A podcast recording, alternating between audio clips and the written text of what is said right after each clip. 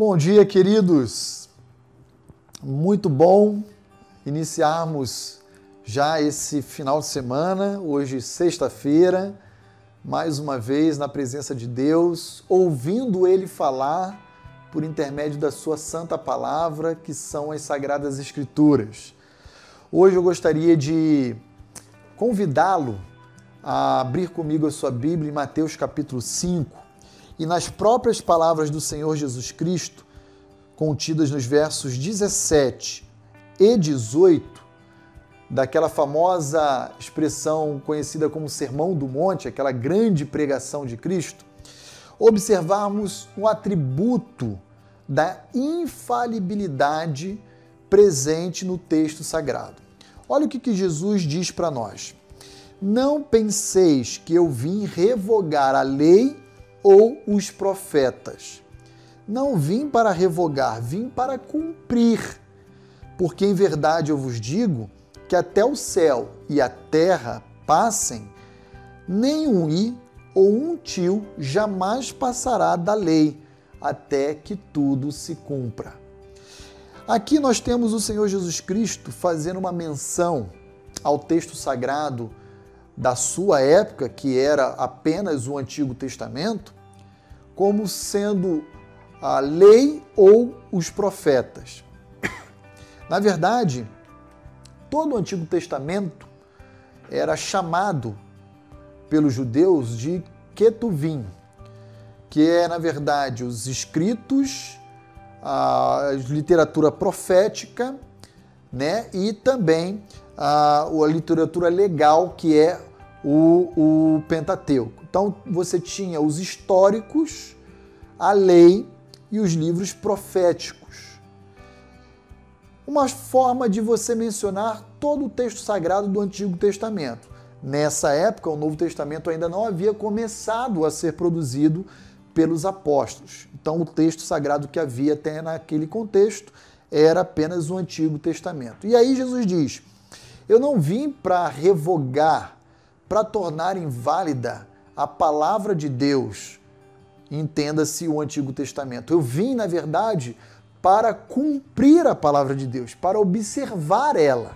E é exatamente pela obediência perfeita e total de Cristo em relação ao Antigo Testamento que nós hoje não precisamos obedecer, porque ao cumpri-la totalmente, ela então caducou. O que, que nós então, por que, que nós então aprendemos e estudamos o Antigo Testamento? Porque nela continua existindo princípios que permeiam toda a história. Por exemplo, o texto legal ele era aplicado especialmente ao contexto judaico, a uma aliança que Deus estabeleceu com a nação de Israel. E nós, por exemplo, como igreja, estamos debaixo de um outro concerto com Deus, uma nova aliança, uma outra forma de administração de Deus com o seu povo. E nesse aspecto, a igreja é totalmente distinta de Israel, ok?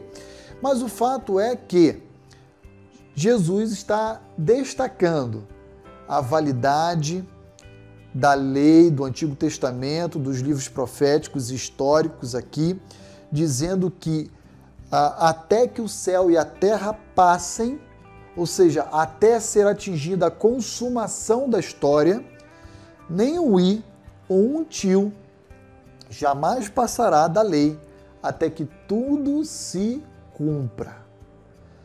Em outras palavras, aquilo que ainda não se cumpriu será um dia observado na história da humanidade. Antes disso, jamais chegará à consumação dos séculos. Tudo o que a palavra de Deus prevê acontecerá. Pode demorar da perspectiva dos olhos humanos, mas não tarda na perspectiva do plano de Deus. Deus tem tudo escrito dentro da sua régua cronológica, ok? E tudo há de acontecer exatamente de acordo com a sua vontade, no tempo exato. O fato é que eu queria encorajar você a continuar crendo que as promessas de Deus e tudo aquilo que ele deixou registrado para nós em Sua palavra não falhará, é infalível. Um dia haverá de ter o seu cumprimento na história. Pensando nisso, eu queria lembrá-los de algumas promessas que não apenas o Antigo Testamento prevê, mas também o Novo joga mais luz e claridade a respeito delas e que nos atinge, atinge a mim e a você. A Bíblia nos fala, por exemplo, de um governo humano futuro que haverá de ser estabelecido pelo próprio Senhor Jesus sobre toda a terra. Em outras palavras, nós iremos viver um reinado com o nosso Salvador, presente aqui na terra, entronizado em Sião, em Jerusalém, reinando sobre toda a terra.